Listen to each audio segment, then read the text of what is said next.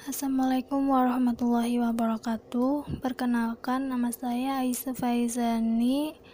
Saya akan mempresentasikan tokoh Auguste Comte yang berasal nama panjangnya Isidore Marie Auguste François Xavier Comte, lahir di Montpellier, Perancis 19 Januari 1798 meninggal di Paris Perancis 5 September 1857 pada umur 59 tahun.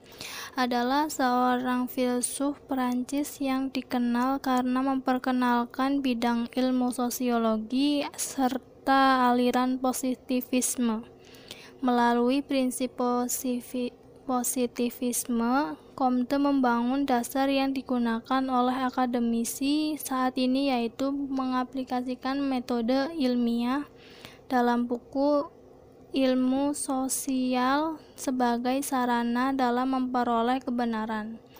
Comte juga merupakan tokoh yang pertama menciptakan istilah sosiologi hingga ia mendapat julukan sebagai bapak sosiologi dunia. Comte lahir di Montpellier, sebuah kota kecil di bagian barat daya dari negara Prancis. Setelah bersekolah di sana, ia melanjutkan pendidikannya di École Polytechnique di, Prancis, di Paris. Tak lama kemudian, ia melihat sebuah perbedaan yang mencolok antara agama Katolik yang ia anut dengan pemikiran keluarga monarki yang berkuasa sehingga ia terpaksa meninggalkan Paris. Kemudian pada bulan Agustus 1817 dia menjadi murid sekaligus sekretaris dari Claude Henry de Roufroy, Comte de Saint-Simon yang kemudian membawa Comte masuk ke dalam lingkungan intelek. Pada tahun 1824, Comte meninggalkan Saint-Simon karena lagi-lagi ia merasa tidak ada kecocokan dalam hubungannya. Ia kemudian menikahi seorang wanita bernama Caroline Massin. Comte dikenal arogan, kejam, dan mudah marah sehingga pada tahun 1826 ia dibawa ke sebuah rumah sakit jiwa, tetapi ia kabur sebelum sembuh. Kemudian setelah kondisinya distabilkan oleh mesin dan ia mengerjakan kembali apa yang dulu direncanakannya. Namun sayangnya ia bercerai dengan mesin pada tahun 1842 karena alasan yang belum diketahui. Saat-saat di antara pengerjaan kembali rencananya sampai pada perceraiannya ia mempublikasikan bukunya yang berjudul Le Carte de Philosophie Positiviste.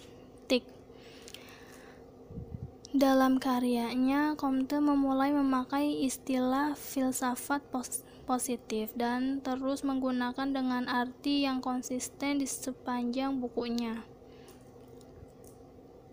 Dengan kata lain, positif sama dengan faktual atau hal yang berdasarkan fakta-fakta. Dalam hal ini, positivisme menegaskan bahwa pengetahuan hendaknya tidak melampaui fakta-fakta. Dalam penegasan itu, lalu jelas yang ditolak positivisme yakni metafisika. Menurut D. Aiken, ya, cara terbaik untuk memahami filsafat positif, positif Comte adalah dengan membandingkan dengan filsafat kritis Kant. Comte di pihak lain menolak untuk keluar dari wilayah ilmu yang dengan bertujuan untuk memberi ilmu. Penolakan itu merupakan suatu pembenaran kritis dengan satu satu-satunya bentuk pengetahuan manusia. Kerap dikatakan oleh pengkritik Comte bahwa filsafat Comte sepenuhnya berhasil derivatif. Ia merupakan kekeliruan yang akan menjadi jelas jika orang membandingkannya dengan para pendahulunya. Tingkat berangkat epistemologi positivisme Comte bisa kita lihat dari analisisnya mengenai hukum tiga tahapan perkembangan intelektual umat manusia. Yang pertama, tahap teologis. Ini dicirikan oleh metalitas yang memandang sebagian besar hal-hal lain berdasarkan analogi-analoginya dengan pikiran manusia dan yang oleh sebab itu akan mengembalikan kepada fenomena alam. Yang kedua, tahap metafisis. Kecenderungan berpikir secara animistis untuk pertama kalinya mulai lenyap.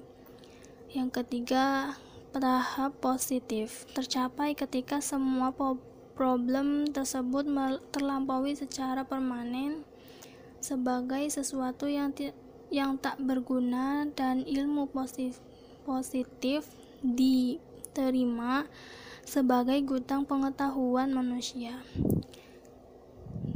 Terima kasih uh, atas presentasi dari August Comte cukup sekian.